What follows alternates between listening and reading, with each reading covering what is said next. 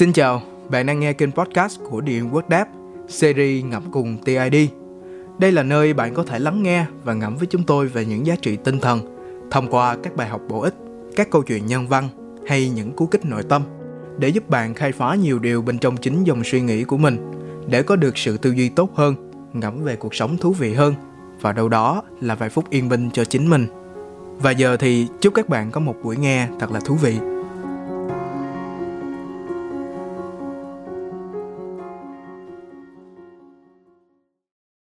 Núi tiếc, đắng cả một đời.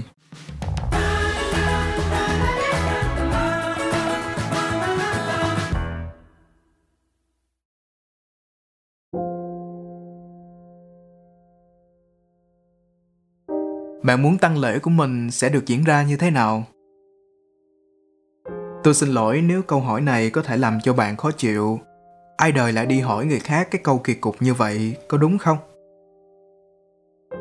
Tôi cũng đã từng như bạn, nhưng sau này ngẫm lại tôi đã thật sự rùng mình và nổi da gà sau một lần tự hỏi. Bởi không đơn thuần chỉ là một câu hỏi, mà nó như là một kim chỉ nam cho tôi trên những bước đường tiếp theo trong cuộc đời này. Chúng ta được sinh ra và rồi cũng sẽ mất đi vào một lúc nào đó.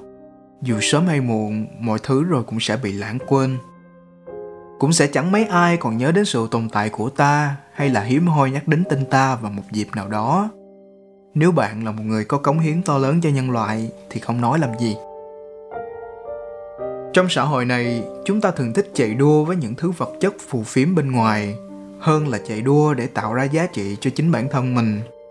Chúng ta thích trở nên nổi tiếng hảo hơn là trở thành một người có ích và rồi cũng chính chúng ta vô tình trở thành những con mồi trên một đường đua mà không có đích đến, mà ở nơi đó, người săn mồi cũng có thể là chính bản thân của chúng ta.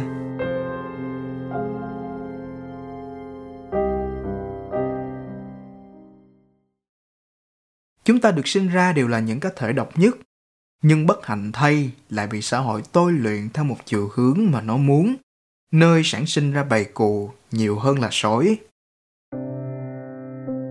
sống khác thì bị nói là dị biệt. Sống thành công hơn người thì bị ganh ghét. Sống giàu có hơn người thì lại bị đố kỵ. Nên thôi, phải giống số đông, phải cố gắng vừa vừa thôi, chứ không thành công quá cũng mệt. Chúng ta có quá nhiều nỗi sợ. Nỗi sợ của những điều chưa từng xảy ra. Nỗi sợ của sự bị dèm pha. Nỗi sợ khi nói lên tiếng nói riêng của mình, vân vân và mây mây cách chúng ta suy nghĩ, cách chúng ta tư duy đã bị ảnh hưởng từ khi chúng ta được sinh ra và lớn lên, từ văn hóa nơi chúng ta sống. Nhưng khi đã đủ trưởng thành, đủ nhận thức, thì chúng ta vẫn quá lười để suy nghĩ hay để tìm ra giá trị riêng của bản thân mình.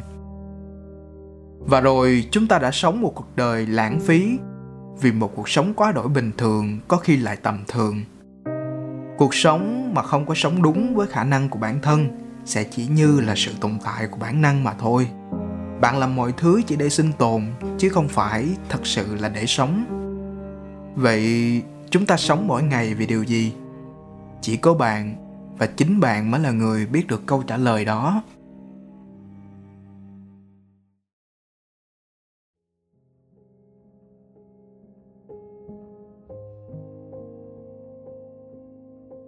Đừng để sự hối tiếc đi theo chúng ta đến những ngày cuối đời. Sinh ra, lớn lên, đi làm, lập gia đình, lo cho con cái. Xong rồi sau nữa? Già đi chứ sao? Bệnh tật, rồi chết đi.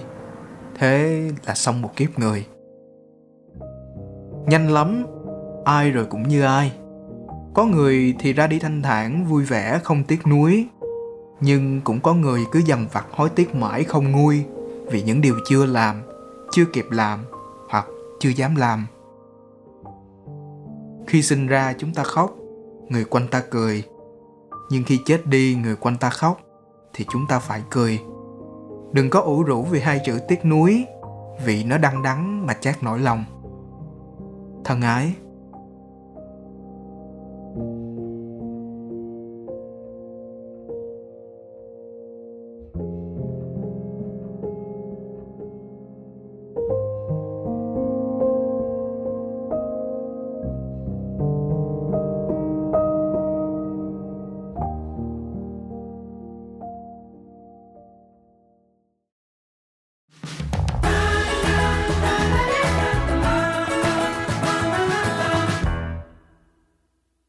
Cảm ơn bạn đã nghe đến tận đây.